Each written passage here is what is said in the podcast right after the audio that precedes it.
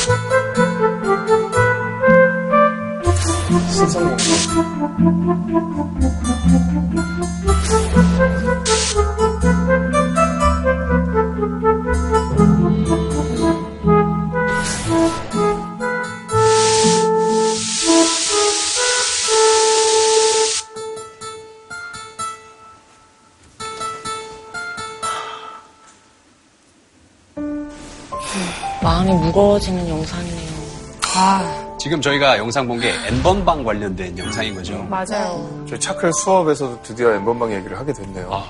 오늘 범죄 전문가 분이 나오셔서 강연을 하시려나요? 그러니까 어떤 분이 과연 나오실지가 되게 궁금하다. 그럼 저희 강연자 너무 궁금해지는데 이제 모셔볼까요? 네. 선생님, 안녕하세요.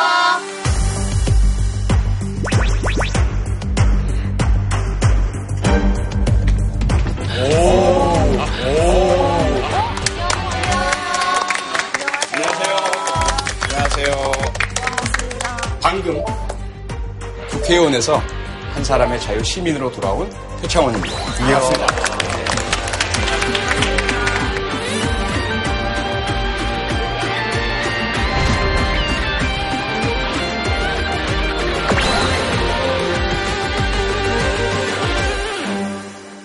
표정이 많이 좋아진 것 같아요. 네, 정말 솔직하게 말씀드리면 개인적으로는 뭔가 좀 해방된 듯한 느낌. 그래서 계속 이제 얼굴도 좀 좋아지고 피부도 좋아지고 그러고 있습니다. 본격적으로 저희 이제 수업으로 돌아와서 예. 사실 오늘 다룰 주제가 굉장히 무겁다고 저희는 느껴져요. 시사 고발 프로그램, 뭐 스포트라이트나 PD 수첩, 그알 같은 곳에서 또 다뤄야 할 주제라고 느껴지기 때문에 저희 프로그램에서 이 주제를 다룬다면 뭔가 좀 달라야 하지 않을까 그런 생각을 하고 있거든요. 네, 차이나는 클래스니까 당연히 차이나는 내용이 이야기가 나와야 되겠죠.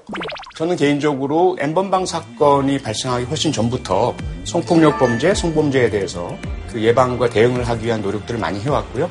특히 국회의원으로서는 2018년에 디지털 성범죄 그 대응 법안을 발의하기도 했습니다. 그런 노력의 일환으로 오늘 여러분께 차이나는 이야기 들려드릴 준비가 되어 있고요. 여기에 또 하나, 저 혼자만은 사실 조금 부족하기 때문에 아, 우리 차이나는 클래스에 어울리는 차이나는 콜라보를 준비했습니다.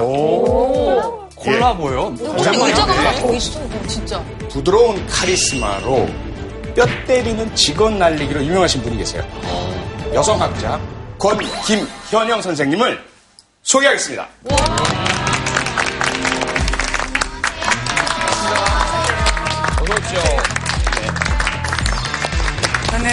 어, 성폭력 연구하고 활동하고 교육하는 일을 주로 하고 있는 여성학 연구자 권김현영이라고 합니다. 반갑습니다.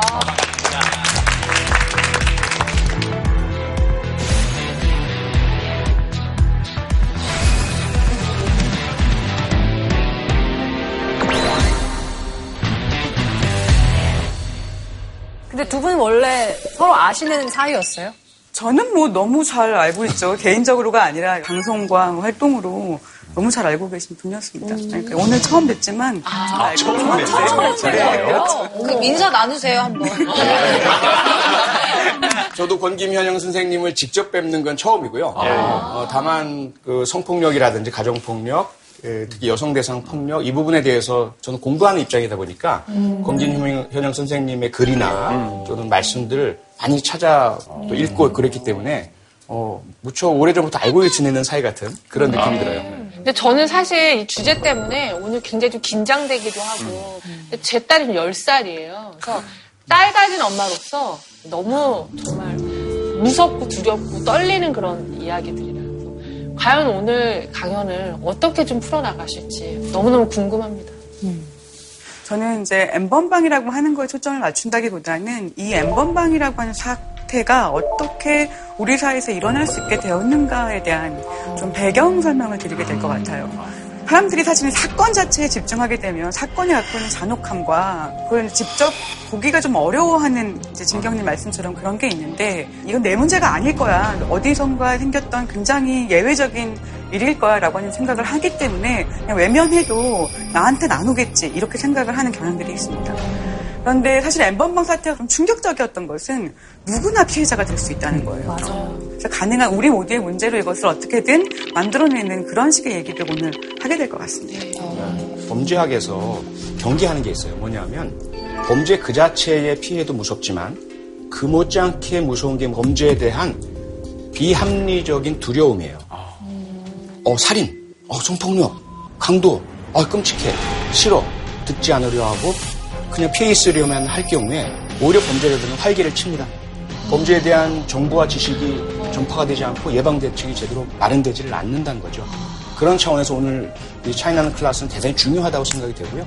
엄마들께서도 정확하게 알고 필요한 대비를 하되 불필요한 공포심을 갖지 말자.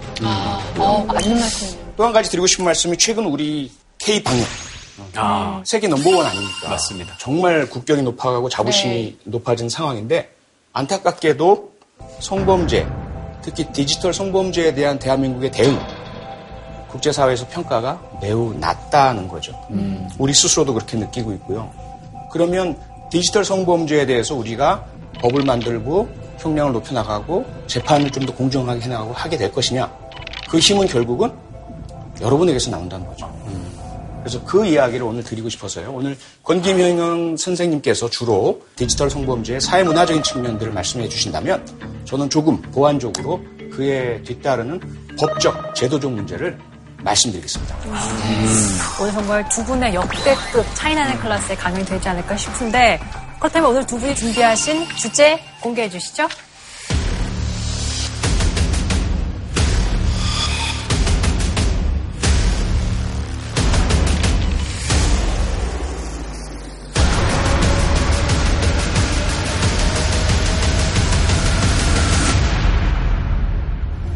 너의 부모님과 학교와 알고 있는 사람들에게 이걸 모두 공개할 수가 있어.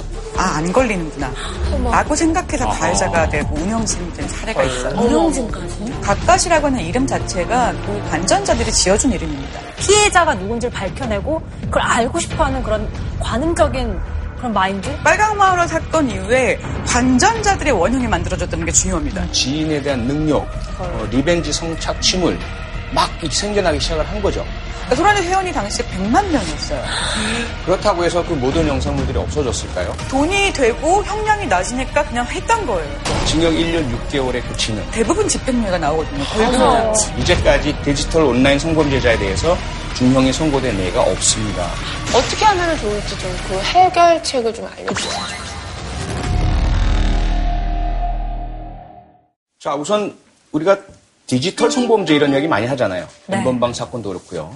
과연 디지털 성범죄란 무엇인가라는 말씀부터 좀 드리겠습니다. 카메라 등의 매체를 이용하여 상대의 동의 없이 신체를 촬영하여 유포, 유포하겠다고 협박 혹은 저장, 전시 또는 사이버 공간이나 미디어, 어, SNS 등에서 어, 자행하는 또 성적인 괴롭힘 이런 것들을 합쳐서 디지털 성범죄라고 부릅니다. 어, 그런데 저런 정의를 들으시면 어떠세요? 뭔가 막 심각하고 강력하고 흉악한 범죄라는 느낌이 드시나요? 네, 엄청요. 말 자체에서는 좀 건조한 느낌이 있는 것 같긴 해요. 그렇죠. 그 차이가 왜 나겠습니까? 일단 본인 스스로가 잠재적 피해자가 될 수 있다라는 생각을 가지고 계신 분은 유포, 촬영 이 용어만 들어도 오 저건 심각한 범죄야라고 느끼시는데 그런 잠재적 피해자라는 어, 자기 정체성을 갖지 못한 분들은 이게 뭐 사람을 그렇게 심각하게 괴롭히는 거야 라는 느낌이 잘 들지 않는 것이 이 용어의 특성입니다. 그래서 제가 조금 더 적나라하게 이러한 용어가 실제로 어떻게 작용을 하고 어떤 피해를 야기하는지를 좀 설명을 드리도록 하겠습니다. 네. 어, 여러분 최근에 언론 보도로 보셨겠지만 엠번방 그리고 그 실초가 됐던 갓갓이라는 어, 인간 예. 그 범죄 수법을 한번 들여다보도록 하겠습니다. 어떻게 이루어지는 것인가? 예. 첫째 피해자는 누구냐? 실상 사실은 모든 여성들이라고 볼 수 있어요. 그 중에서 갓갓은 어떻게 포착을 했느냐? 트위터라는 SNS 상에 일탈계라고 알려져 있는 공간이 있어요. 그래서 일탈계요? 네.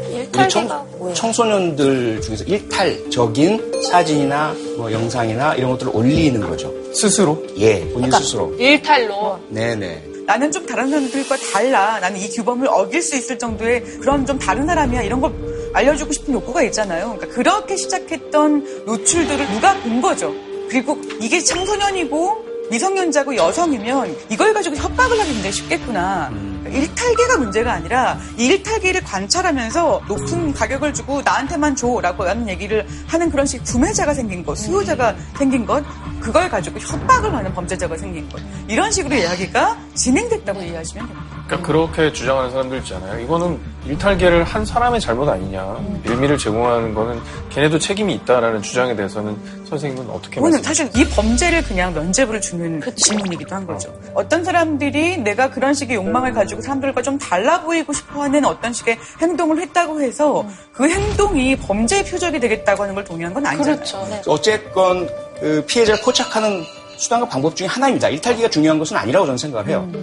일탈계의 사진이나 영상을 올린 피해자에게 가까이 접근을 합니다. 네.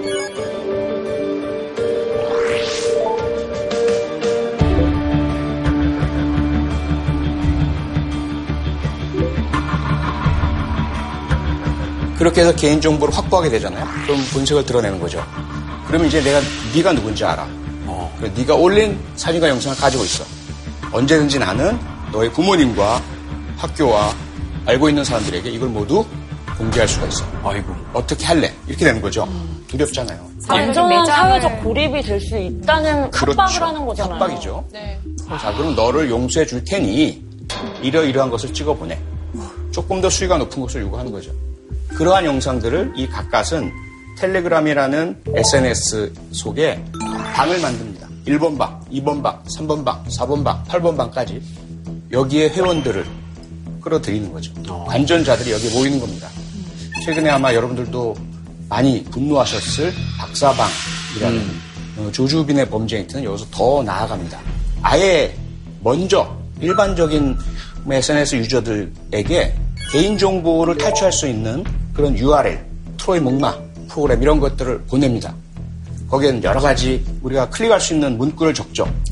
클릭을 하면. 네, 무해하다고 생각하고 클릭을 하면 이 유저 개인의 신상 정보, 휴대폰이나 컴퓨터나 또는 타블렛 PC에 있는 내용이 샥 그들에게 가는 거죠. 특히나 그런 식으로 확보한 신상 정보는 그의 연락처에 있는 모든 전화번호와 연락처에 있는 사람들이 다 들어가게 되는 거죠. 두 번째 방법이 또 있습니다. 어떤 방법이냐면 여성들, 특히 이제 어린 여성들이나 이런 분들 중에서 타겟 마케팅 메시지를 보냅니다. 어, 당신 참 멋지신 것 같아요. 아름다운 것 같고. 그러니 혹시라도 고액, 모델, 아르바이트 해볼 생각 없습니까? 그리고 처음에 요구하는 것은 간단한 거예요. 뭐 이름하고 이런 간단한 개인정보 등을 요구하죠. 보냅니다. 그 다음에 또 요구를 합니다. 자, 이제 당신이 본인인지 알아야 될 테니까 당신의 신분증명서와 얼굴 사진을 함께 찍어서 보내세요. 그리고 어, 다음 단계 여러분들 경쟁자들이 있기 때문에 조금은 노출이 있는 사진 혹은 영상을 보내야 합니다. 뭐 이렇게 되는 거죠. 그러니까 갖가시 했던 방식을 조주빈 박사방은 조금 더 잔인하고 조금 더 어, 디테일하게 변화시켜서 수행을 해 나간 겁니다. 그럼 또 거기에 또 하나가 부과가 돼요. 공인요원, 사회복무요원, 맞아. 주민센터라든지 관공서에서 근무하고 있는 사람들 중에 이 조주빈 박사방이 직원으로 채용한 사람이 있어요. 어.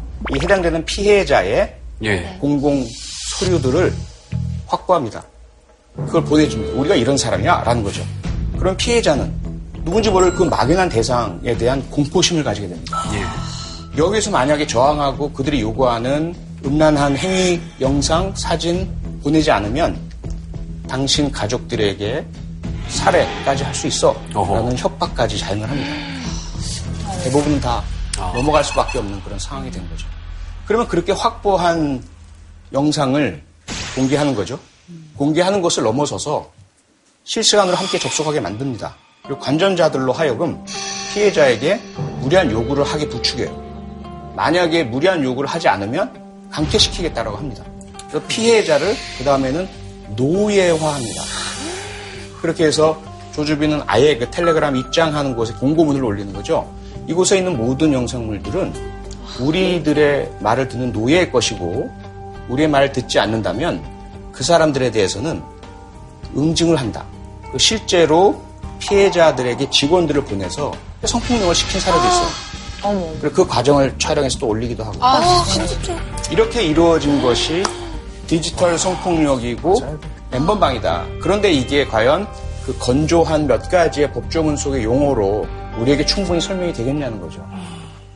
궁금한 게 있는데 네. 피해자가 스스로 막 범죄 신고를 한 그런 건 없었어요? 어떤 일이 있었냐면 가해자가 그러니까 관전자가 이걸 보고 있다가 이거 너무 심한데? 라고 해서 경찰에 신고한 사례가 있었습니다. 그런데 관전자가. 네, 관전자가 이 과정이 굉장히 비극적입니다. 경찰이 제대로 대응을 안 한 거예요. 출동을 하거나 아니면 압수수색을 하거나 아니면 관련된 피해자를 찾거나 이런 걸 전혀 하지 않고 음란물 유포 정도의 문제겠지라고 생각하면서 제대로 대응을 하지 않는 걸 보고 아 안 걸리는구나 라고 생각해서 가해자가 되고 운영진이 된 사례가 있어요. 운영진까지. 운영진까지 돼서 이 사람이 잡혀서 그거와 관련된 얘기를 한 겁니다. 근데 그런 상황에서 신고하는 게 맞아요. 당연히 신고해야죠. 당연히 신고를 해야 하고요. 만약에 112나 경찰에 신고하면 나의 신분이 노출될 것 같다. 어, 경찰을 아직은 못 믿겠다라고 하시는 분들은 1366 일산은 피해자분들의 신원을 철저히 보호해 주, 어, 드리면서 상담 먼저 해드리고 피해자 보고 구제 먼저 해드리고 그 다음에 이제 수사기관에 연계해 드리는 그런 어, 전화번호가 1366입니다. 그러니까 사실 이 사건에 대해서 어떻게 바라봐야 될지 혼란스러운 분들도 굉장히 많을 것 같아요. 두 선생님들께서는 디지털 성범죄를 한마디로 정의한다면 어떻게 말씀하실 수가 있을까요? 저는 한마디로 인격 살인이라고 정의하고 싶습니다. 피해자를 직접 죽이진 않죠. 그런데 피해자 중에는 스스로 목숨을 끊는 자살을 하는 극단적 선택을 한 피해자도 나타났고요. 디지털 성범죄의 피해자가 되는 순간 다른 사람과 정상적인 관계를 맺을 수 없을 것 같고 세상이 모두 나를 비웃고 조롱하는 것 같고 직접 물리적으로 당장 살해당하는 건 아니지만 그 인격이 서서히 살해당하는 그런 과정이 바로 디지털 성범죄라고 저는 생각을 합니다. 저는 엠번방을 한마디로 얘기하자면 21세기형 인신매매다. 라는 생각이 듭니다. 우리가 보통 인신매매라고 하면 가장 먼저 떠오르는 이미지가 있어요. 봉고차를 타고 웬 낯선 남자들이 지나가는 여성을 납치해서 이런 얘기가 80년대에 굉장히 이제 떠돌아다녔던 얘기였던 거죠. 사실은 80년대에도 한 4%에서 5% 정도만 그런 방식으로 인신매매가 이루어졌습니다. 그러니까 실제로 인신매매는 협박하는 것이 핵심이라는 거예요. 당신이 가지고 있는 어떤 식의 문제를 폭로하겠다, 아니면 내 말을 들어, 라고 하면서 이 지배력을 행사하고, 이 지배력이 행사된 사람이 나는, 아, 여기서 벗어날 수 없어, 라고 하는 계속 노예로 만드는 게 인신매매 범죄의 핵심입니다. 내가 오프라인으로 이 사람을 진짜 인신을 구속할 수 없어도 온라인상으로 원격으로 내가 원하는 걸 할 수 있게 시킬 수 있게 됐어요. 그리고 실제로 조주빈은 노예라고 표현을 직접적으로 하기도 했죠. 아주 명백하게 인신매매를 하는 행동을 있는 그대로 보여줬습니다. 근데 정말 소름 끼치는 거는 이렇게 그 영상을 보려고 돈을 내고 들어온 사람들이 많단 말이죠. 아, 근데 그 숫자가 너무 충격적으로 네, 많았다는 일단 거죠. 지금 알려지기로는 26만 명이라고 많이들 알려져 있죠. 26만 명 좀 가름을 해보시려면 대한민국에 있는 모든 택시의 숫자와 거의 비슷합니다. 와. 엄청나게 많은 숫자인 거죠. 다만 여기에는 허수가 좀 존재하는 것으로 지금 파악이 되고 있습니다. 중복 아이디라든지 이 운영자들이 자기들이 오히려 부풀리기 위해서 사용한 것들도 있고요. 현재 경찰청에서는 추산이고 추계이긴 하지만 약 6만 명 정도로 실제 관전자들을 어, 파악하고 있고요. 6만이요? 네. 아, 그것도 엄청 많아요, 선생님. 그것도 굉장히 많아요. 굉장히 많죠. 너무 많은데. 예. 그런데 이들이 결코 단순 가담이다, 호기심이다 이런 말로 포장될 수 없는 게 이들 중에 다수는 여기에 들어가려고 텔레그램이라는 어플을 깔고 가입을 합니다. 두 번째, 여기에 들어가기 위해서 자신의 신분증과 얼굴을 함께 찍어서 보내게 됩니다. 세 번째로 그 가입 절차를 하면서 회비를 납부하도록 합니다. 일반 그냥 돈으로 송금하는 것이 아니라 가상화폐로. 그럼 상당수는 새롭게 여기에 가입하려고 가상화폐 계좌를 틀고 벌써 단계가 몇 단계예요? 웬만한 근성과 그렇습니다. 노력과 의지 아니면은 벌써 포기했어야 되는 맞습니다. 이 단계인데 엄청난 의지입니다. 이거 실수로 들어갈 수는 없는 방이네요. 거기에다가 그 회비도 어마무시합니다. 가장 싼 방이 회비가 30만 원이에요. 한 달에요. 일체 아, 가입비죠. 입장료가요? 예, 입장료가 그렇고요. 여기에 더 높이 올라가려면 최종적으로 300만 원까지. 관전자들은 자기가 돈을 냈기 때문에 소비자라고 생각합니다. 네. 이 돈에 따른 정당한 대가를 요구할 수 있어. 네. 불법은 아니야. 이거는 소비이니까 이렇게 생각하게 만드는 게. 하나 있다는 거죠. 그리고 운영자 같은 경우는 피해자들한테 일종의 직원과 같은 역할들을 하도록 하기도 합니다. 그러니까 그러면서 공모자가 되게 만듭니다. 그리고 그들에게 일정 정도 돈을 줬다고 주장을 하기도 하죠. 그들이 무슨 피해자야. 같이 여기에 공모했던 사람이지. 이런 방식으로 얘기함으로써 자신이 저질렀던 범죄 행위의 불법성이라고 하는 걸 계속 희석시킨다는 아, 거죠. 어머나. 두 번째는 어, 뭐냐면 비접촉에서 생기는 책임의 분산 효과입니다. 관전자들에게 당신이 직접 피해자를 건드리는 것이 아니고 피해자에게 직접 학대를 한 것이 아니니까 당신은 죄가 없어라고 세팅을 만들어 놓는 거죠. 관전자들은 이런 식으로 자기 정당화를 한편으로 하면서 동시에 굉장히 구체적으로 어떤 식의 착취를 행위를 해라라고 하는 것들을 지시하는 사람이 되기도 합니다. 관전자가 그 지시를 하게 만들고 운영자한테 그걸 움직이게 만들면 환호를 보내주고 다 적극적인 네, 동조자였던 거네요. 가까시라고 하는 이름 자체가 그 관전자들이 지어준 이름입니다. 그 얘기는 뭐냐면 이 가까시 이 텔레그램의 엠번방의 설계자거든요. 이런 방식을 처음으로 고안한 사람입니다. 그러면서 가까시라고 부르기 시작한 거죠. 대단하다. 이렇게 가시, G.O.D 가시죠? 네, 그렇죠. 그러니까 정말 신의. 적 이런 식의 이제 얘기를 한 거죠. 일단 보시다시피 어, 이번 엠번방 사건으로 국민적 분노가 폭발이 됐습니다. 어,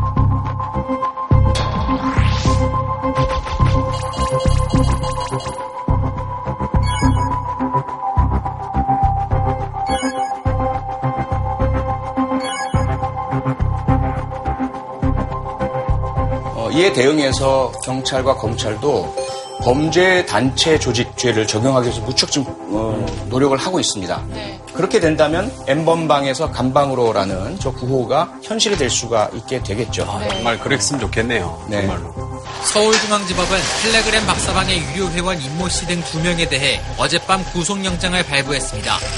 이들에게 적용된 혐의는 아동 청소년 성보호법 위반 그리고 형법상 범죄단체 조직 혐의입니다. 박사방 회원에게는 처음 적용됐습니다. 엠번방이 갑자기도 튀어나와서 요즘 애들 이런 식으로 사람들이 얘기하는 경우들이 좀 있어요. 검거된 가해자들이 20대 초반이고 심지어 미성년자 때부터 어떤 가해 행위를 모의하거나 시작했다는 정황들이 등장하면서 신종 범죄 아니냐 이제 이런 방식으로 얘기를 합니다. 그런데 사실은 그렇지 않습니다.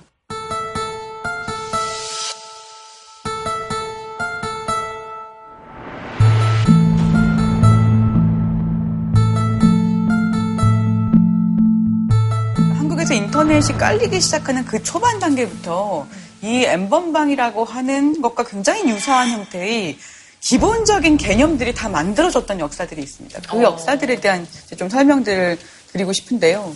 혹시 여러분들 중에 빨강 마우라라고 들어보신 적 있으세요? 빨간 마우라 비디오? 저 고등학교 때 어. 그 사회 문제가 돼가지고 뉴스에 나온 거 제가 본 적이 있어요. 맞아. 도시전설처럼 키워드로 좀 들었던 것 같아요. 저도 고등학교 때 뉴스로 접했었던 기억이 나거든요.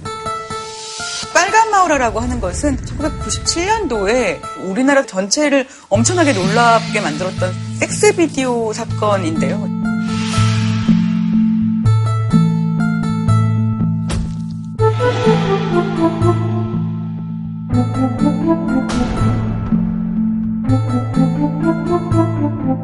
그런데 이게 이제 되게 불행했던 사건이 됐던 이유 중에 하나가 뭐냐면 사실은 이걸 찍었던 15세 이 여학생 중학교 3학년이었어요.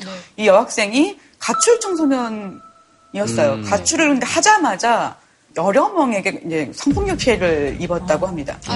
그런데 성폭력 피해를 입고 난 다음에 어떤 형태로든 자기를 보호할 능력을 잃어버린 상태의 였고 피해를 입고 난 다음에도 아무에게도 도움을 얻지 못했고 그리고 난 다음에 그러면 뭐 나는 이미 버린 몸 이런 식의 이제 심정 같은 것으로 영상을 찍고 이제 이랬던 거예요. 근데 영상을 찍고 난 다음에 이걸 찍었던 이 사람들이 자기네들 조직에 네, 돈을 모금하기 위해서 판매를 하기 시작해요. 그래서 이 판매가 어디까지 연결되냐면 세운상과 에로비디오 판매 조직하고도 연결돼서 굉장히 대규모 판매가 이루어지기 시작하거든요. 15세의 여학생은 이걸 동의한 적은 전혀 없을 거예요. 당연히. 없었죠. 무슨 일이 벌어지고 있는지도 몰랐던 상태였습니다. 너무 사실 비극적인 것은 이러고 난 다음에 그때 만들어진 법이 청소년 보호법이에요. 아, 청소년들이 유해 매체를 보지 못하게 만드는 법입니다. 그러니까 음란물에 접근하지 못하게 만드는 법이라는 거예요. 사실은 핵심은 뭐냐면 청소년들이 보호를 네. 되잖아요. 청소년 대상으로 찍힌- 찍은 사람을 그렇죠. 맞아. 네, 그걸 유포하고. 뭐 이런 것들을 문제 삼았어야 되는데 그 어린 아이들이 성을 경험했다. 게다가 심지어 비디오로 찍었대라고 하는 방식으로 사회가 문제를 잘못 인식한 겁니다. 근데 표창호 선생님도 이 당시 경찰이셨잖아요. 네, 가장 안타까웠던 것은 뭐냐면 그 당시만 하더라도 성에 대한 접근이 좀 유교주의적이었어요.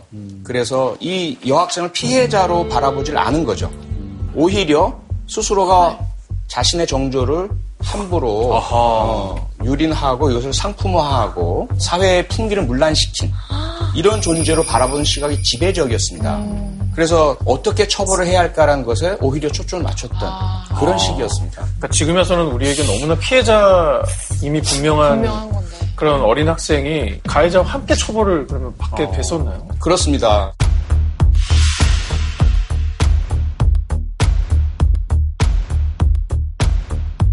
그 비디오를 복사해서 팔았던 그런 사람들은 전혀 처벌을 받지 않은 건가요? 아, 유포한 사람들은 처벌을 안 처벌 받았어요? 받았어요. 처벌 받았습니다. 받았어요? 그들 중에 일부가 그죠? 네, 일부가 일부가 음란물의 그 제작 유포에 관한 죄로 어, 상당히 가벼운 처벌을 받게 되었죠.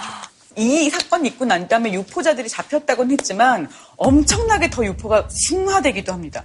빨강마을화 사건 이후에 관전자들의 원형이 만들어졌다는 게 중요합니다. 이걸 구경하고 싶어하는 사람들이 굉장한 숫자가 있고 그 숫자가 눈에 보이게 된 거죠. 그냥 한 지역에서 주로 유포됐던 것이 세운상가를 통해서 더 확장되기도 했지만 수년간 그리고 지금까지 사실 이 비표를 찾는 사람들이 있습니다. 에? 이 비디오를 찾는 사람이 네. 아직도 있다고요? 그쵸, 누구 하나가 가지고 있다가 또 유포하면 이게 영원히 끝나지 않는 문제니까. 그게 디지털 성범죄의 가장 끔찍한 부분들입니다. 근데 이제 지금 돌이켜보면 그때 그거를 막 돌려본 사람들까지도 뭔가 죄책감을 느끼는 어떤 조치가 있었다면 이렇게 되지 않았지 않았을까라는 안타까움이 들어요. 이게 엠번방의 이 첫 번째 계단 같은 사진 사건이라고 네. 제가 얘기하는 이유가 여기서 유포 범죄가 생겼다는 게 굉장히 핵심입니다. 맞아요. 그런데 이걸 유포 범죄에 대한 심각성을 전혀 사실 인지하지 못했다는 거고 1970년대쯤 되면 집에서도 다 이제 홈비디오를 찍게 되는데 누구나 사실 아마추어 제작자가 될 수 있는 시대가 옵니다. 유튜브. 그러면 이렇기 때문에 당연히 유포에 관련된 가능성은 훨씬 더 높아지는 거죠. 그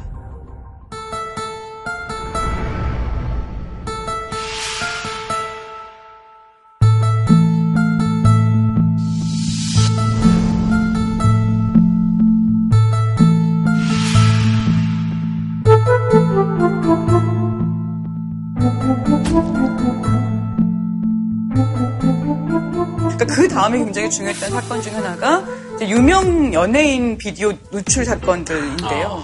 빨강마우라 시절에는 VHS 비디오로 이것이 돌았다면 2000년이 되는 순간부터는 초고속 인터넷이 도입됐던 시대였기 때문에 이 디지털 환경을 매개로 유포라고 하는 것을 우리가 걷잡을 수 없이 확산되는 계기가 되기도 합니다. 당시에 PC방과 스타크래프트와 연예인 비디오가 우리나라 인터넷 이- 이용자 인구를 엄청나게 높였다. 이런 식의 얘기가 나오기도 했던 거죠. 정말 중요한 건 사실 뭔가 연예인이라고 하니까 거기에 초점이 너무 가는 거예요. 가해자를 처벌해야 된다 이런 것보다는 피해자가 누군지를 밝혀내고 그걸 알고 싶어하는 그런 관음적인 그런 마인드? 성행위를 했다는 것 자체가 마치 죄를 지은 것처럼 음. 특히 여성의 경우에 좀 그랬던 경향들이 있기 때문에 유출 영상의 피해자였음에도 불구하고 나와가지고 사과문을 발표하기도 하고요. 그러니까 굉장히 잘못된 메시지가 전달되는 어, 거죠. 자기가 피해자라고 생각을 하기가 어렵거나 피해자라고 해도 아무도 나를 도와주지 않는구나 이런 생각을 하게 됐던 시기를 우리가 굉장히 불행하게 음. 거쳤던 것 같아요. 그 당시에 또 다른 피해가 뭐냐면 그 유명인과 조금만 닮은 구석이 있으면 그것을 그 유명인인 것처럼 어, 가장한 유사 비디오들도 엄청나게 많이 배출이 됐죠. 유명인들이 무척 많은 피해를 당하게 됩니다. 제가 알기로는 둘이만 보려고 찍었거나 아니면은 몰래 찍혔거나 했던 거였는데 그거를 동의 없이 한쪽이 몰래 유포를 했던 사례로 알고 있거든요. 그 당시에 그렇게 제작 유포한 사람 중에 한 명은 전혀 나는 유포할 의사가 없었다. 그런데 지인이 몰래 가져가서 어, 유포를 시켰는데 난 잘 모르겠다. 이래서 결국 무죄 판결을 받게 됩니다. 어. 근데 한 사람은 결국 자기가 유포했다는 사실이 입증이 되는 바람에 징역 4년형을 받게 돼요. 4년밖에 안 살았어요? 네. 그 당시만 해도 피해자적 시선이 전혀 담겨 있지 않은 그것도 주로 남성적인 시선으로 바라봤을 때, 어, 이 사람의 범죄 행동은 너무 악독해 라는 것이 입증이 되었기 때문에 가까스로 징역 4년형이 내려졌던 것입니다. 그리고 이 당사자 중에 한 명은 2008년도에 LA에서 미성년자 의제 강간 혐의로 체포가 되기도 합니다. 그러니까 그 사람이구나. 제대로 된 처벌을 안 받은 것이 어떤 피해를 계속 반복시키는가를 보여줄 수 있는 사례이기도 했던 거죠. 그리고 또 한편 중요한 것은 연출된 영상이 아니라 실제 영상을 보고 싶다라고 하는 욕망이 굉장히 가속하게 되는 계기가 됩니다. 그게 이제 흔히 말해서 국산 야동의 등장이라고 또 얘기할 수 있겠죠.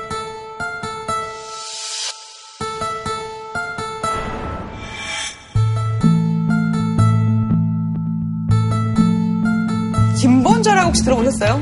아, 예, 김본자, 예, 유명하죠. 지금 가까스로 영웅화하는 것처럼 김본자도 좀 영웅화시켰던 분위기가 김본자가 영웅화의 시작이었습니다. 사실은. 누구예요? 김본자. 김본자 누구냐면요. 김본자가 이제 우리나라의 소위 말해서 음란물의 70%를 공급했던 웹하드 1만 4천 개의 음란물을 3년간 유포해서 김본자의 음란물을 보지 않은 사람이 없을 것이다. 뭐 이런 식의 얘기가 될 정도로 유명했던 사람인데요. 김본자가 잡혔을 때 경찰서 게시판에 네티즌들이 가서 응원의 글을 씁니다. 누구를 그 응원해요? 김본자를 응원해요. 지켜주지 못해서 미안해라는 말이 그때 나오게 됩니다. 그러니까 우리가 지금 쓰는 지몬미란 말 들어보셨죠?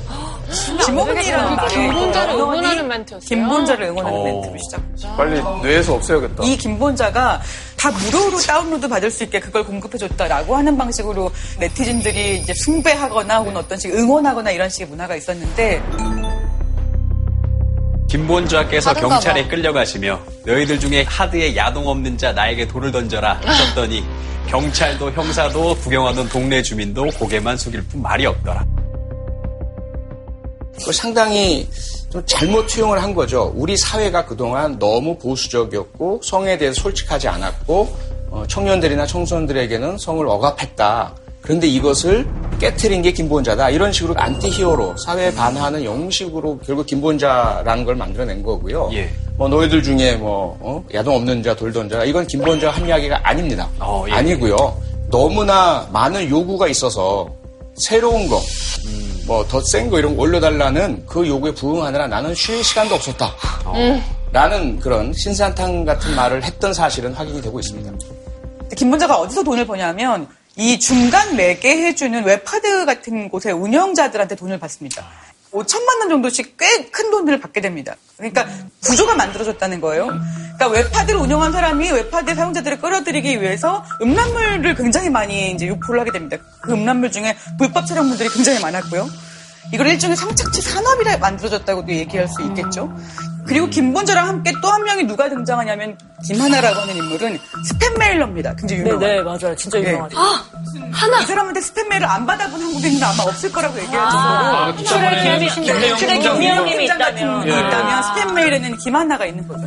포르노 사이트를 이제 뭐 홍보하거나 도박 사이트를 홍보하거나라고 하는 식의 스팸 메일을 굉장히 많이 보내게 됩니다. 그러니까 이러면서 이 김본좌와 김하나의 등장이라고 하는 건 우리가 인터넷에 들어가기만 하면 어떤 형태로든 그런 사이트 에 접근할 수 있게 되는 환경이 만들어졌다는 거예요. 이게 굉장히 돈이 되는 시장이다라고 하는 방식의 생각을 만들어내게 된 연결고리가 된 거죠. 좀 이해가 안 되는 부분이 김본자 사건에서 피해자는 누굽니까?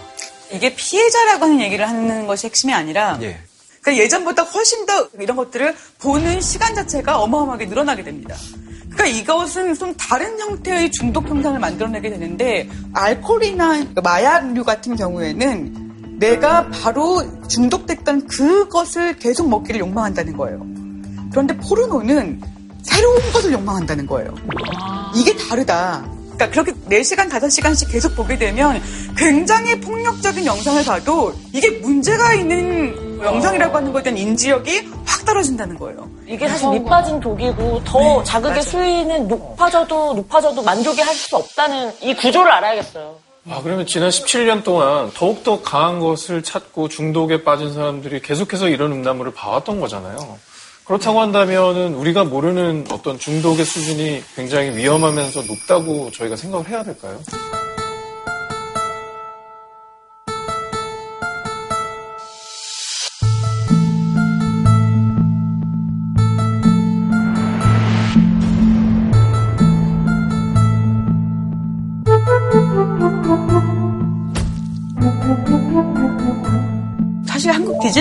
성범죄의 역사를 쭉 보게 되면 소란의 전후로 나눠질 수 있지 않을까요? 소라넷에 대해서 제대로 대처만 했었더라면 아마 지금 엠번방 문제라든지 이후의 문제들이 안 생겼을 것이다라고 볼 수도 있고요.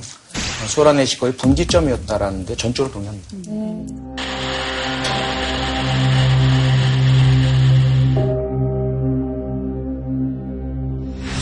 그런데 거기에 게시판 방들을 만들어주기 시작을 합니다. 그러면 거기 회원들이 자기들 마음대로 올리는데 뭐 스와핑이라든지 성관계 영상 찍은 것들을 올리고 지인에 대한 능욕, 어, 리벤지 성착취물 막 생겨나기 시작을 한 거죠. 그리고 한편으로는 거기서 사람들이 인증하는 문화가 만들어지게 되거든요. 이 짤들을 올려서 사람들한테 좋아요를 받거나 댓글을 호응을 받게 되는 걸 가지고 이제 기쁨을 가지게 되고 그때부터 시작이에요. 자기 주변에 있는 여자친구, 길거리를 가다가 예쁘다고 생각하는 사람들 찍어가지고 몰래 올리게 됩니다. 그리고 밑에서 품평하고 그런 식의 인증과 품평 문화라고 하는 것이 굉장히 광범위하게 퍼지게 되는데 우리가 뭐, 뭐 누가 예뻐, 난 누구 괜찮아 이렇게 얘기할 수 있잖아요. 근데 그런 식의 이야기에서 이것이 개 강간하고 싶어로 가기까지 그렇게 멀지 않았다는 거죠. 어,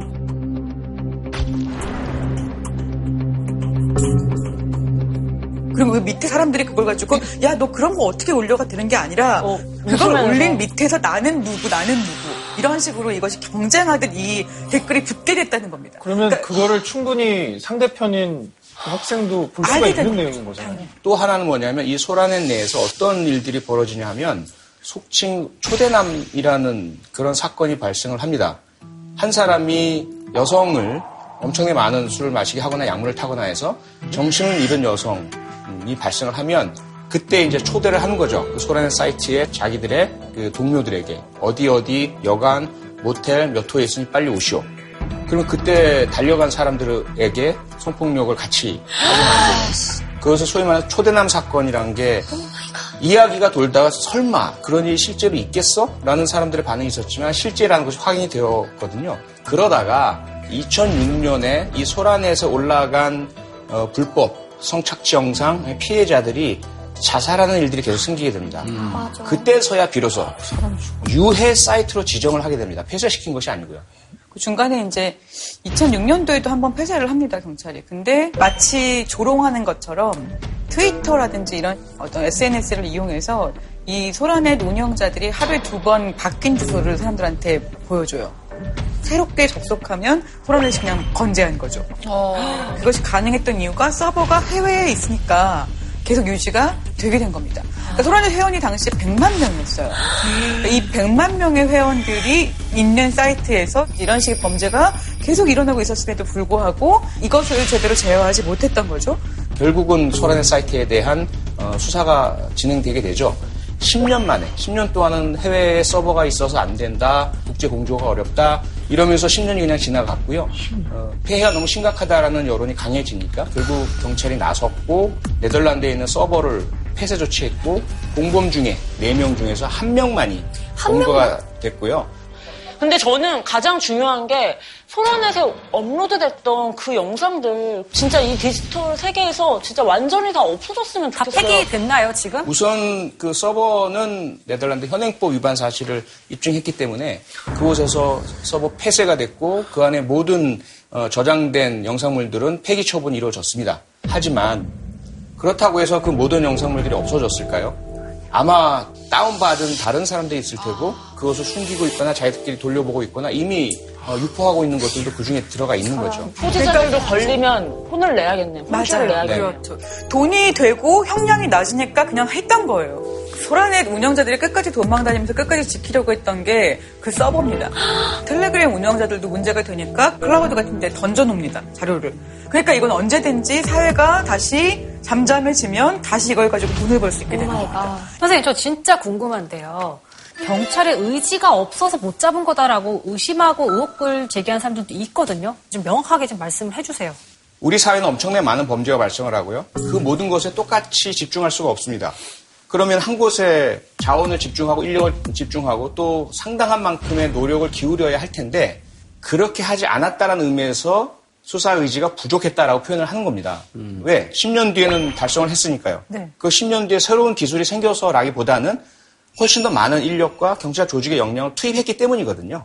그리고 기껏 이렇게 열심히 수사를 하고 나면 재판부에서 제대로 된 형량이 부과되지 않습니다. 그러니까 대부분 집행유예가 나오거든요. 벌금이나. 그러면 열심히 하는 평균 동기- 300만 원 이, 수- 수준으로 나오고 거의 대부분 집행유예. 수사하는 사람들도 동기부여가 조금 안 되죠. 안 되죠. 안 되겠어요. 수사 의지가 열심히 약해요. 표현을 쓰죠.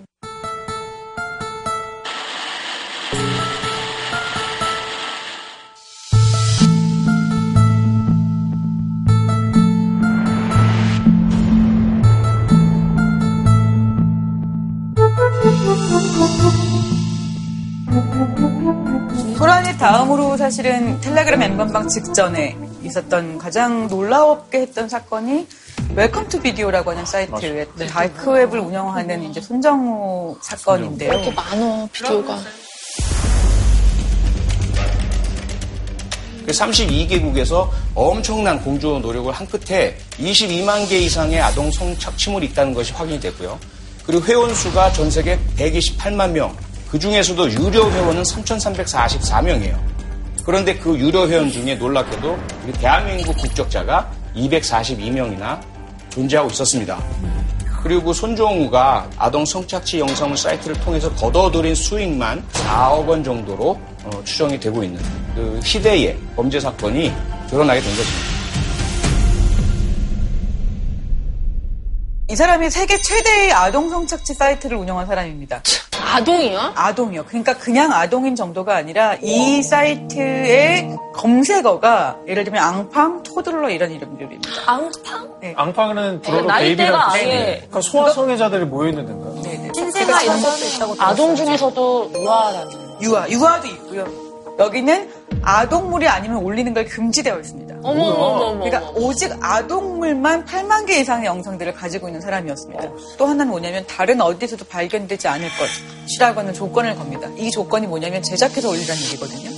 그러니까 사실은 제작을 유도한 거라고 얘기할 수 있는데 그런 것들이 실제 인신매매 납치 피해자가 생겨나서 영국이나 이런 데서는 구출했다 이런 식의 이제 기사가 같이 뜨기도 했던 그 손정우란 사람 아버지가 미국 감옥에 안 보내려고 막 청원하고 하지 않았어요? 네, 지금 그러고 있습니다.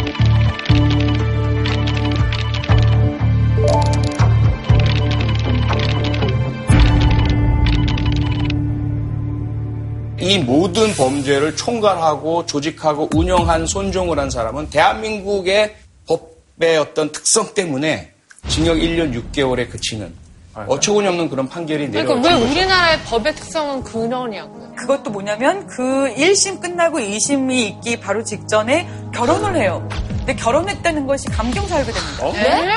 그러니까 판사님! 가, 가장이고 돼. 뭔가 자기가 책임지려고 하고 있고 그렇기 때문에 다시 재범률이 낮을 것이다 라고 하는 식으로 용서를 해준 거죠. 아, 이거 그럼 판사님이 판사님- 가해자한테 감정이입하신 거잖아요. 그러니까요. 아니 근데 왜 이렇게 형량이 낮은 거예요? 그동안 성착취물을 제작, 유포, 배포하는 그러한 행동 자체는 강력범죄가 아니다라는 인식이 법조인들에게 형성돼 있었던 거예요. 이제까지 디지털 온라인 성범죄자에 대해서 중형이 선고된 예가 없습니다.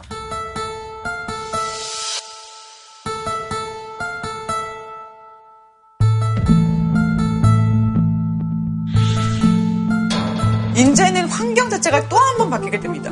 내가 어떤 사이트에 접속해서 다크웹에 가거나 아니면 소라넷에 가거나가 아니라 내가 가만히 있어도 내 친구들이 나한테 이런 식의 영상들을 배달해주기 시작했다는 거예요.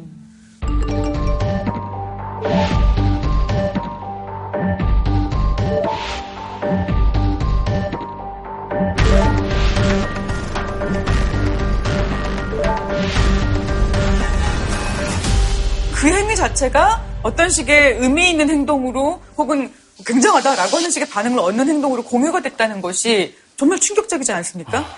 대부분의 어떤 쾌락이라고 하는 것이 폭력과 구분하기가 어려울 정도로 그 강간이야 나빠라고 얘기했는데 어 강간인 거 나쁜 건 아닌데 난 바로 그걸 욕망해 라고 하는 지경으로 갔던 것이 정준영 단톡방에서 나타났던 일이었던 거죠. 그러니까 나쁘다는 걸 알지 못하거나 알거나의 차원이 더 이상 아니라는 겁니다. 다만 이제 범죄 심리나 범죄 학적인 관점은 여전히 그가 가지고 있는 범죄 욕구와 충동으로 인해서 일어난 것이다라고 봐야 한다고 생각을 합니다. 그 사건 때문에 모든 남성 또는 성공한 자들까지라고 확대하기에는 너무 이르다고 생각이 되고요. 정준영이라는 사람 자체도 성공한 사람의 일반화된 모델은 아니에요. 상당히 심각한 어, 욕구 체계 왜곡이라는 게 존재하는 사람이고요. 의사들 중에서 환자를 대상으로 해서 성폭력을 저지른 자들이 있잖아요. 의사 전체가 그러냐? 절대로 그렇지 않습니다. 맞아요. 이런 사람들이 자신의 그런 신뢰를 역으로 이용을 해서 행해지는 범죄라고 볼 수 있고요. 그럴수록 더더욱 높은 형량의 처벌을 해야만 이런 류의 범죄를 막을 수가 있고, 근데 그 부분이 손방망이 처벌로 규율되는 것이 참 안타깝다고 생각됩니다. 네, 사실 이번에 정준영 단톡방에 또 감형이 됐죠.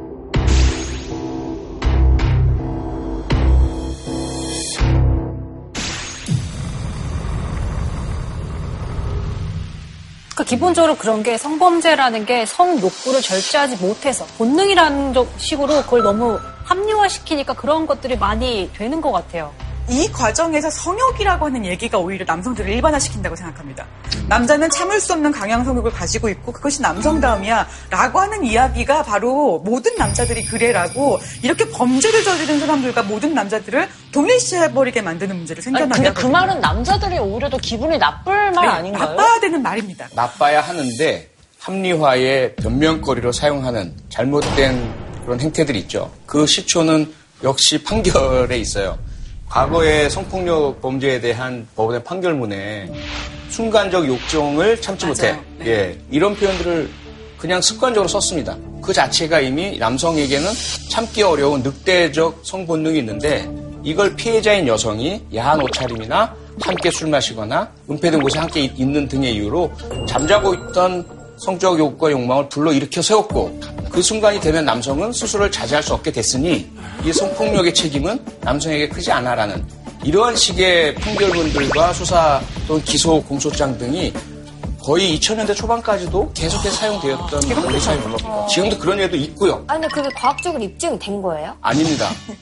사실은 참을 수 없는 성욕 때문에 그 지경에 있으면 다 그건 병원으로 가야 될 문제예요. 그러니까 맞아. 대부분의 사람들이 참을 수 있습니다. 안 그러면 자기가 일상생활을 못해요. 일상생활을 못해. 아마 표정님도 네. 아실 테지만 강간 살해하는 성범죄자들 중에 살해 행위보다 강간 행위를 훨씬 더 원하지 않는 사람들이 많습니다. 그러니까 오히려 강간 행위를 하기 위해서 약을 먹거나 어떤 식의 영상을 보거나 자기가 성욕을 만들어내지 않으면 그걸 집중하지 못하는 거죠. 근데 살인을 하기 전에 피해자를 모욕해야 되기 때문에 성행위를 하는 거죠. 그러니까 본인의 성욕을 해결하려고 아, 성행위하고. 싶어서 했다가 걸릴까봐 살인하는 게 아니라? 아니라는 거죠. 실제 연쇄 살인범 중에 나중에 이제 그 진술 과정에서 어떤 이야기를 하냐면 자기가 행했던 범죄 과정 중에 가장 지루하고 가장 재미없었던 게 성폭행이다라는 이야기를 하게 돼요. 강압적으로 일방적으로 상대성을 정복하고 짓밟는 것을 그런 대체하는 그러한 행동을 하는 음, 사람들이 꽤 있고요. 잘못했어도 처벌을 받지 않고 비난을 받지 않으니까 이거 나쁜 짓을 막 마음껏 행하는 느낌? 만만한 사람들한테 나에게 반항할 수 없는 사람에게 폭력을 행하는 어떤 그런 감수성이 만연한데 그게 특히 이제 성범죄에서 더 커지는 것 같아요. 네, 맞아요. 사회 전체가 나보다 약자를 괴롭히면서 쾌락을 느끼는 문화가 전반적으로 커져 있는 것이 성 문제도 같이 연결이 돼 있죠. 그러니까 비단 엠번방으로 오기까지 하나가 문제가 아니라 이 모든 것들이 다 잘못되어 있고 꼬여 있다는 생각이 들거든요. 맞아요. 근데 애초에 막을 기회가 충분히 있었을 텐데 이렇게까지 된 게 너무 안타깝습니다. 유포의 문제, 피해자 비난의 문제, 양적 확대의 문제, 수익 구조 모델이 만들어지는 식의 상황들, 범죄적 행위들의 문제 이런 게 하나씩 쌓여서 지금 엠번방을 만든 거예요. 그리고 이 엠번방이 있기까지 이전에 첫 번째 문제보다 그 다음 문제보다 그 다음 문제보다 언제나 더 이것이 에스컬레이트 됐다는 겁니다. 점점 더 교묘하게 발전되고 네. 끔찍하게 진화한다. 그렇죠. 그것이 우리가 지금 굉장히 무섭게 이 문제를 지금은 정말 해결해야 된다라고 하는 것으로 생각해야 되는 이유죠. 지금 시점에 가장 중요한 문제는 이제 이 끔찍한 범죄를 어떻게 끝낼 것인가. 다시 반복하지 않게끔 이번 기회에 박멸해야 할 것 같은데요. 어떻게 하면 좋을지 좀 그 해결책을 좀 알려주셨으면 좋겠어요. 근데 가장 중요한 질문이고요. 가장 핵심적인 질문이시죠. 하지만 답은 간단하지 않습니다. 한 가지로만 해결될 수 있지는 않고요. 네. 첫 번째 우선 출발을 해야 할 것이 법이겠죠.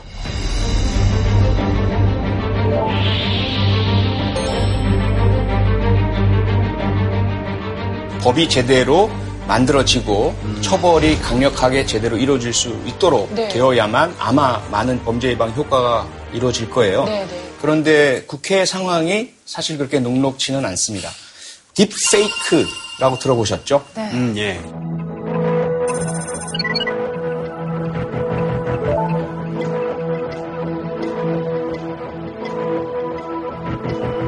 특정인의 사진이나 영상 같은 것들을 성인물, 음란물, 어, 성착취 영상에다가 합성을 시켜버립니다. 그래서 마치도 그 특정인이 이러한 행위를 한 것처럼 만드는 합성 허위 영상물인 거죠. 이 부분에 대해서 너무 심각하기 때문에 처벌을 하자, 강화하자라는 입법안이 제출되었을 때 네. 여기에 대해서 이제 많은 남성 어, 법조인 출신 의원분들께서 문제 제기를 하십니다.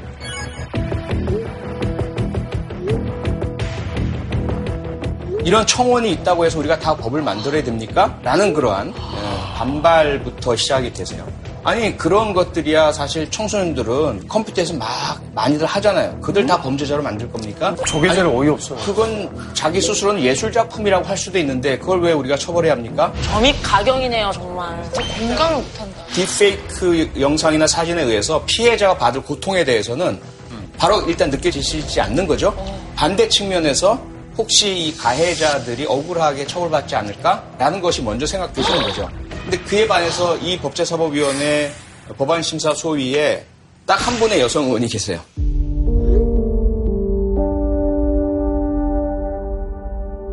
작성한 자는 그렇게 예술이다 혹은 장난이다 어, 이렇게 만들었다라고 합시다. 그런데 그게 해킹이든지 또는 실수든지 해서 여러 명에게 유포돼서 실제 피해자는 정말 엄청난 고통과 피해를 겪는다면 그거 어떻게 해야 되죠? 그 처벌도 안 하고 제지를 안 해도 됩니까? 라는 그런 피해자적 반론을 한번 제기를 하시죠. 네. 네. 하지만 숫자적으로 어, 소수이다 보니 크게 영향을 미치지 못한 채 회의는 끝나게 됩니다. 아 니 올해예요 올해. 네, 그렇습니다. 어, 올해야 심지어? 나는 한 10년 전 얘기인 줄 지금. 벌어지고 있는 이야기죠. 그분들이 나쁘다라기보다는 국회 구성 자체가 남성 중심이고요. 어, 정당법 과 공직선거법상 30%까지의 여성 공천을 하도록 맞아요. 권유하고 있긴 하지만 안 한다고 해서 처벌하진 않거든요. 그러다 보니까 실제로는 여성의 비율이 무척 낮은 상태가 되어 있습니다. 그래서 어, 특히 성폭력 범죄나 여성 대상 폭력에 있어서 입법에 어, 문제가 있는 상황이다라고 말씀드릴 수 있습니다. 그래도 이번만큼은 거기에 좀 공유하는 은식이 좀 깔려서 있어서 그런지 몰라도 엠번방 방지법이 제정이 됐잖아요. 맞습니다. 네. 많은 분이 노력을 해 주셨고요. 그리고 엠번방 사건이 비단 여성만의 문제가 아니다라는 거죠. 우리 모두의 문제인 거고 이 가해자는 결코 남성이라는 이유로 남성들이 함께 변명해주고 보여줘서는 안 된다라는 그런 확실한 인식이 생긴 거죠. 가족이야, 우리. 네, 그러다 보니까 엠번방법이라는 그 입법이 가능해졌습니다.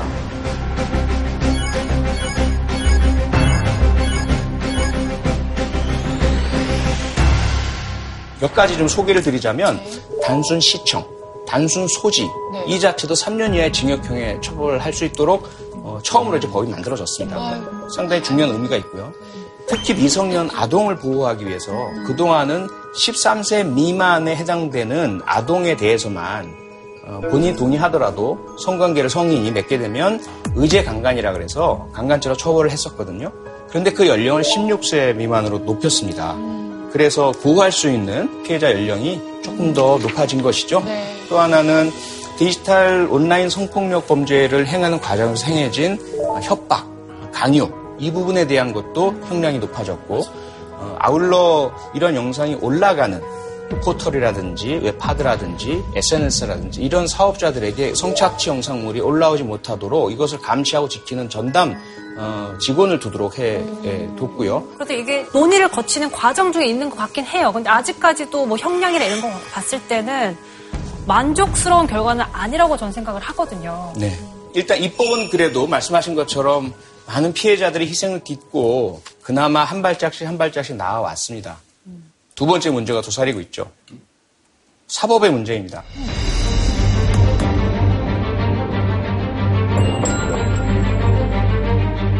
법은 이렇게 그래도 만들어졌어요. 그럼 그 법이 이미 법이 만들어진 목적대로 그대로 형량 선고가 돼야 되잖아요. 네. 근데 그렇지 못한 일들이 벌어지고 있는 겁니다. 그러니까 버티면 계속 깎을 수 있다라는 게 네. 그게 심리적으로 작용하거든요. 그러니까요. 가장 이제 대표적인 예가 조주빈. 그 조주빈에게 지금 적용되고 있는 죄목이 14가지입니다.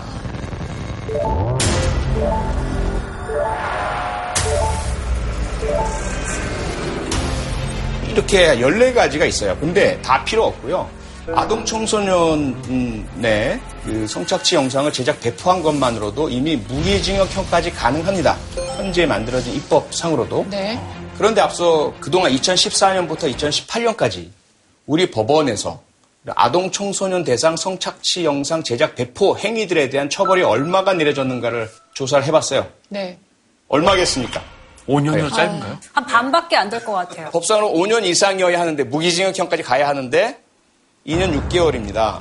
저는 너무 궁금한데 네. 이게 법에 5년 이상이라고 돼 있는데 네. 왜 그걸 짧아요? 아니, 이해가 안 됩니다. 왜, 왜? 때문에. 가명 네. 이유를 판사들이 법을 어긴 것은 아니고요. 형법상 예. 감경 사유란 게 존재를 해요. 하나는 의무적 감경 사유. 이 사유가 발견되면 반드시 감경을 해야 해요. 뭐 심신미약, 심신상실 뭐 이런 거. 네. 그 다음에 또 재량적 감경 사유라는 게 있어요. 판사가 감경해줄 수도 있고 안 해줄 수도 있어요. 생계곤란 뭐 이런 거. 뭐 그런 것도 자수 주로. 아, 초범 자범, 뭐 이런 거. 네, 초범 이런 거. 결혼을 앞두고 있다 뭐 이런 예, 거요. 그, 그러다 보니까 사실상 판사들의 인식은 징역 5년 밖엔 없는 거예요. 그 이상으로 형량을 내릴 의사가 없는 거예요. 여기에 감경 사유가 있으면 적용하겠다. 그러면 감경은 절반이거든요. 2년 6개월이 되는 거죠. 어. 깎을 대로 깎아줬네요. 깎을 대로 깎아주는 거죠. 그러니까 대부분이 그렇게 행해져 왔다라고 볼 수 있는 것이고요. 그러니까 아동 성착취에 대해서 뭔가 찬성하는 거예요, 그 부분은? 찬성한 건 아니지만 이 정도는 이렇게까지 넘어올 수 있다는 생각이 들기도 해요. 것 진짜. 같아. 아, 지금 대한민국에서 가장 핫한 이슈 중에 하나가 검찰 개혁 아닙니까? 네. 근데 지금 제 생각에는 법원 개혁도 굉장히 시급하다라는 네. 생각이 좀 드네요. 맞습니다. 입법이 이루어져서 그 법에 있는 어, 형량 중에서 실제로 법원에서는 어떻게 선고하는 것이 좋을까를 만드는 곳이 양형위원회거든요. 그곳에서 이제 2년 6개월형이 너무 낮다라는 문제제기가 이루어지니까 판사들 대상으로 인식조사를 했어요. 과연 얼마가 적당할까? 판사님들의 가장 많은 답 몇 년이었을까요? 3년? 정답입니다. 말하면서도 설마 설마 했죠. 네, 설마 전 제일 사실 제일 낮게 부른 건데 네. 그게 정답이었네요.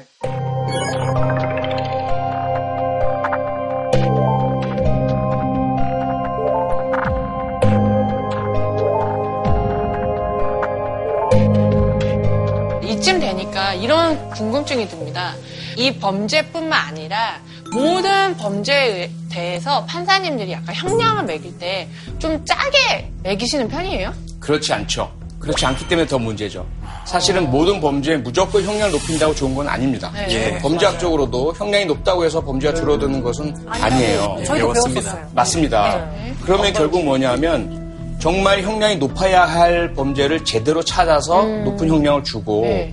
너무 과중하게 높은 형량을 주고 있는 곳은 찾아서 낮춰야 하는 네, 것이 네. 정답이잖아요. 네, 네. 지금 우리나라 교도소에 과밀 현상이 심각합니다.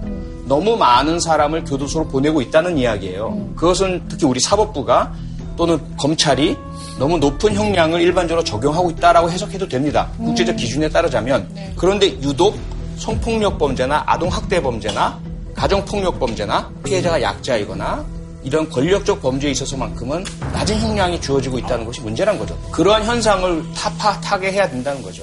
그래서 성폭력 문제 처벌과 관련되어 있는 양형에 대한 얘기는 높은 형량을 받는 것도 굉장히 중요하지만 내가 뭐가 백이 없어서 그래? 뭐 이런 식의 심정을 가지고 있으면 자기가 잘못했다고 생각하는 게 아니라 내가 운이 없다고 생각할 가능성이 높아요. 그러니까 이런 범죄를 저질렀으면 반드시 벌을 받는다.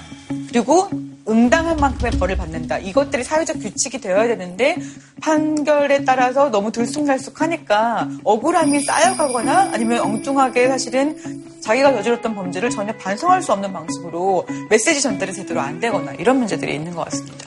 언론이 이 사건을 다루는 태도 역시도 지켜봐야 될 것 같은데요.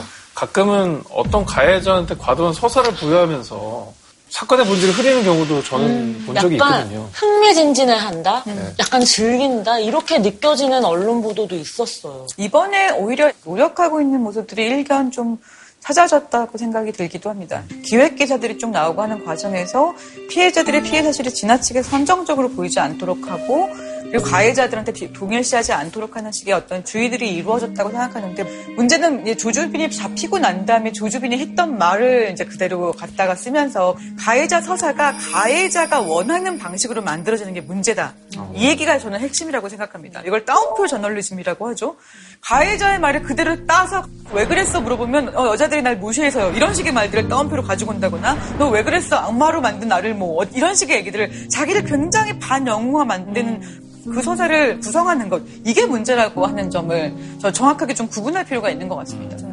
사실 그런 쪽으로 서사가 이루어지다 보면 피해자는 더 공포에 질릴 수 있을 것 같아요. 네. 그게 2차 가해가 될 수도 있다고 저는 생각을 하거든요. 네. BBC 같은 경우에는 방송심의 가이드 규정 같은 것을 통해서 이런 식의 사건 보도를 할 때 가해자에 대한 어떤 언급과 서사가 만들어지면 피해자와 피해자 유족들에게 그런 보도가 될 것이라고 하는 걸 미리 공지해 주기도 합니다. 당신들이 충격을 받을 수 있을 텐데 우리는 어떤 이유 때문에 가해자와 관련된 인터뷰를 했고 그 인터뷰는 어떤 목적 때문에 사용됐어 라고 하는 것을 굉장히 사력 있게 먼저 얘기하도록 해서 피해자가 2차 피해를 입거나 이 외상후 스트레스가 이어지지 않도록 하는 식의 주의를 기울이고 있기도 하죠. 진짜 웬만큼 공감이 안 됐기 때문에 저렇게 쓰는 거잖아요. 사실 내 친구고 내 주변인이고 정말 나였다면 저렇게 쓸 수 있었을까라는 생각을 좀 하게 되거든요. 그러니까 제가 정말로 좀 그러니까 고민이고 그리고 동시에 우리가 꼭 바뀌어야 된다고 생각하는 것 중에 하나가 사람들이 가해자한테 동일시를 하는 걸 너무나 쉽게 손쉽게 생각합니다. 피해자한테 동일시하는 것보다요. 이거는 단지 남자 여자 문제만이 아니라 사회심리적인 이유가 있어요. 가해자는 뭐라고 말하냐면 그냥 입을 다물어 줘 모른 척해라고 하는 메시지를 주거든요. 피해자는 어떤 말을 하냐면 나를 도와줘라고 말합니다. 그럼 사람들은 모른 척하는 게 훨씬 더 쉬운 거예요. 도와주는 것보다. 그래서 어떤 식의 이제 교육들이 이루어지게 되냐면 성폭력 관련된 교육을 할때 피해자한테 조심하라고 교육했어요. 맞아요. 아니면 가해자한테 하지 말라고 교육합니다. 근데 두 교육 다 되게 쓸모가 없는 거예요. 심지어 조주빈은 이거 성폭력인가요? 라고 누가 질문했을 때 그거 그거 성폭력입니다. 라고 하는 걸 답변을 달아줄 정도로 지식을 가지고 있는 사람이었습니다. 사실 누구를 우린 바꿔야 되냐면 목격자를 바꿔야 돼요. 어떤 문제 상황을 주고 이 문제 상황에서 당신은 어떻게 개입할 수 있습니까? 라고 하는 걸 물어봐요.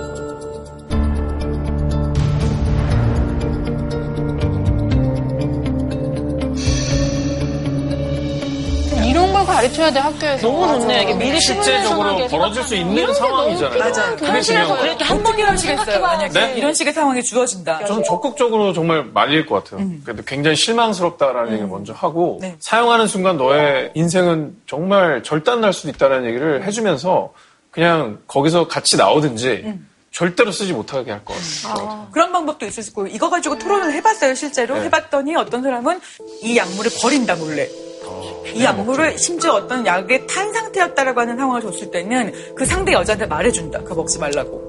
아니면 이 사람이 주차를 해놓고 있었는데 그 주차가 불법 주차 구역에 있었어요.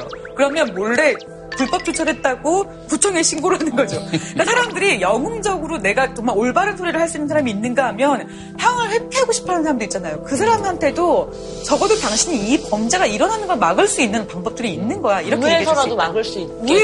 그거를 뭐 아니면 도만 있다고 얘기하니까 사람들이 개입을 못 한다. 맞아. 근데 저게 만약에 직장 상사라던가 나한테 정말 되게 조심스러운 윗사람이야.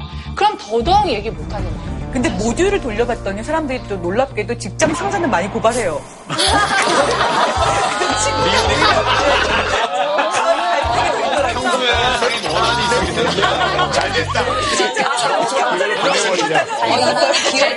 근데 이 모든 것에 제일 중요한 건 뭐냐면 가해자와 나를 분리해야 된다는 겁니다.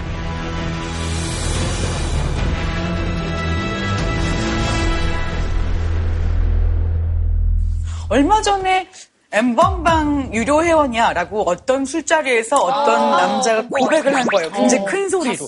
그래서 주변에 있는 친구들이 그걸 듣고 괜찮아, 괜찮아라고 연호를 하는 걸 그 옆에서 보고 있던 다른 사람들이 전화를 해서 경찰에 신고를 했던 일들이 생깁니다. 신고를 받아본 경험을 했다는 건 되게 중요한 것 같아요. 아니 근데 어떻게 괜찮아를 연호할 수가 있지? 그런 문화라는 거예요. 제가 2003년도에 군대 내 동성간 성 폭력 관련된 연구를 한 적이 있는데요. 선생님 되게 험한 연구 많이 하시네요. 네. 네. 진짜 험한 일 하신다. 어쨌든 그 군대 내 동성간 성 폭력 연구를 할 때이 부대와 부대별로 설문조사를 했어요. 남성들끼리 성기만지기라고 하는 것을 장난이라고 생각하냐 아니냐라고 하는 게 키 질문 중에 하나였거든요. 남이 남이 나를 남이 만지는. 나의 성기를 만지는 거예요. 아, 그래요? 네. 답변이 뭐였나요? 네, 답변이. 네. 한 부대에서는 이거 장난이지라고 하는 답변이 훨씬 더 많이 나왔습니다. 오. 꽤 높았어요. 한56% 정도가 이건 장난이다. 아 그래요? 네, 그렇습니다. 이 부대에서는 아니 그게 무슨 장난이야. 이거는 성희롱이야. 이게. 분위기라는 게 있다는 거죠. 네네. 이걸 장난이라고 생각했던 부대에 성폭력 사건들이 더 많이 일어난다는 거예요. 이것을 장난이라고 생각하면 훨씬 더 폭력에 대한 허용치가 높아져 버리고 이런 식으로 나오는 문화 안에 노출돼 버려서 훨씬 더 심각한 문제를 만난다는 겁니다. 그리고 이제 하나가 가해자와 나를 분리하라고 한다면 두 번째가 좀 중요한 포인트인 것 같은데 피해자 입장에 어떻게 설 수 있을 것인가에 대한 이야기 관련해서 사례를 하나 볼게요.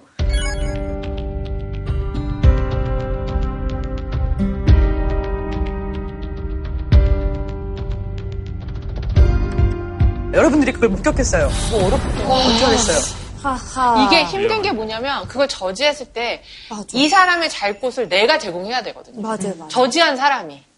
그러니까 그런 것들이 굉장히 뭔가 난처해지는 거예요. 아니 그리고 택시 아저씨가 다 나쁜 사람은 아니잖아요. 택시를 과장한 사람일 수도 진짜 있고. 선의를 베풀 수도 있다라는 게 저기 조건 안에 들어가 있는 거잖아요. 그냥 선의를 베풀 수도 있다라고 생각이 들지만 한 뭐 13살, 15살 요 사이에 있는 미성년자로 보입니다. 택시 아저씨가 와가지고 내가 세워줄게 라고 얘기를 하고 있는 상황이에요. 그럴 때 여러분들이 뭔가 위험할 수도 있다는 생각이 들긴 하죠. 네, 위험한다고 위험할 금방 수 감지할 것 가능성이 같은데요. 있죠. 예방적 개입을 얘기할 때 사람들이 뭐라고 얘기하냐면 확실했을 때 신고하는 게 아니라 의심스러운 것으로 충분하다라고 하는 메시지가 중요해요. 그러니까 의심스러우면 일단 하는 거예요. 아, 일단 그러면 차 번호는 적어놓는. 무조건 차 번호 그런 찍어놔야지. 아니면 그 학생한테 연락처 줄 수도 있죠. 너 무슨 일 있으면 나한테 연락해. 네. 이렇게 할 수도 있고. 일단 저 상황은 그냥 저 차를 못하게 막아야 될 것 같아요. 그러니까 일단 일단. 모르는 사람이니까 낯선 사람이잖아요. 저런 상황에선 사실 택시 기사한테 무슨 일이세요라고만 해도 그 사람은 그냥 자리를 뜰 거예요. 메시지 하나가 달라지니까 여러분들이 지금 태도가 달라지잖아요. 의심스러운 걸로 충분한 거예요. 라고 얘기하는 순간 여러분들이 완전히 다른 얘기를 하기 시작합니다. 이 사건의 결말을 말씀을 드리면 어쨌든 이것을 봤던 관찰했던 사람은 어쨌든 이것을 봤던 관찰했던 사람은 고등학교 남학생이었습니다. 네.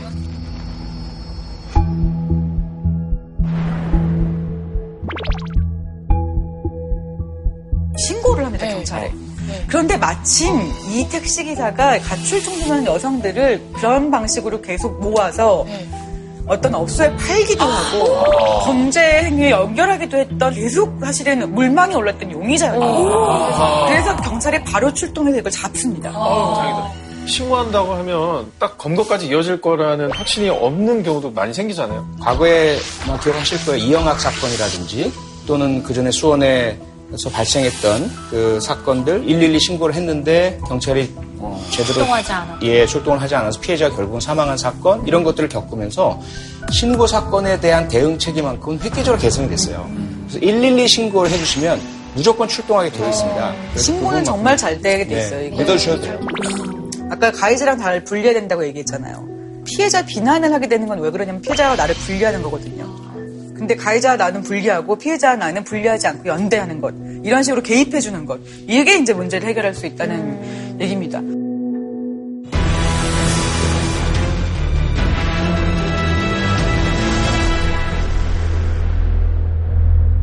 그리고 또 마지막으로 교육과 관련해서 되게 중요한 메시지는 청소년의 성에 대한 이해가 필요하다는 건데요. 아까 일탈계 얘기도 나오고 그랬지만 제가 예를 들고 싶었던 영화가 하나 있습니다.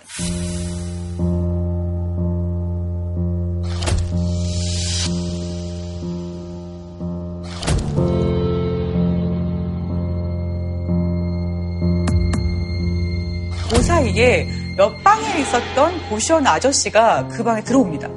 내가 지금 너 뭐 하는 거 다 들었는데 지금 내가 요구하는 것을 들어주지 않으면 너 엄마한테 전화할 거야 라고 해서 핸드폰을 뺏어가서 협박하고 이 엄마한테 전화할까봐 두려움에 떨다가 이 성폭력을 그냥 당하고 말아요. 그러니까 이 영상이 저는 굉장히 큰 메시지를 안겨준다고 생각하는데 엄마한테 전화한다라고 하는 것 자체가 협박이 되면 안 된다는 거죠. 청소년들의 성적 권리라고 하는 것을 사회가 이렇게 금기만 하고 관련된 권리를 제대로 얘기해주지 않는 이상 청소년들은 계속 취약한 상태가 될 거예요. 그래서 어떤 것을 해도 좋으니까 너가 필요할 때 나를 찾아라 라고 하는 식의 메시지가 제일 중요한데 그런 메시지를 우리가 전달해주기 전에 잘못된 교육을 먼저 해서 피해자를 비난하고 오히려 필요한 도움을 요청할 수 없게 만든다는 거죠. 이 문제를 해결해야 됩니다. 지금 이게 성교육의 문제만이 아니라 아, 우리나라 교육 자체가 부모님은 이 자식들을 혼낸 사람이 아니라 최종적으로 보호해줄 수 있는 사람이라는 식으로 좀 교육을 하는 게 중요할 것 같습니다. 맞아. 교육 얘기를 하면서 꼭 짚고 넘어가야 된다고 저는 개인적으로 생각하는 문제가 가해자들도 나이가 상당히 어리잖아요.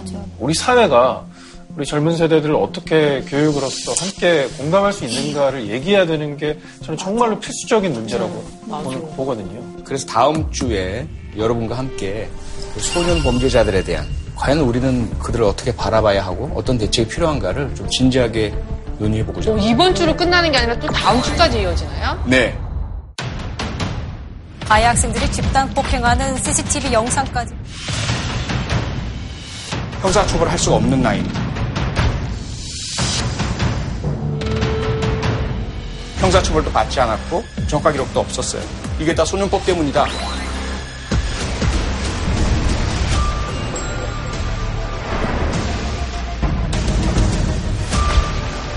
가해자의 나이가 어리고 아직 발달 단계이고 미성숙하고 소년법이 가해자 중심이다 보니 누가 빠져 있고 잊혀져 있어요? 피해자.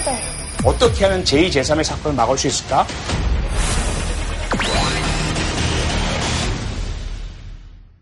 오늘 디지털 성범죄에 대해서 알아가는 아주 유익한 시간이었던 것 같습니다. 다음 강연이 너무나 기대가 되네요. 오늘 수고해주신 두 분께 감사의 박수를 전해드립니다. 고맙습니다.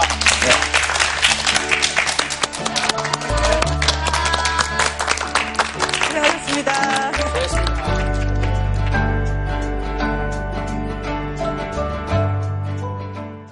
JTBC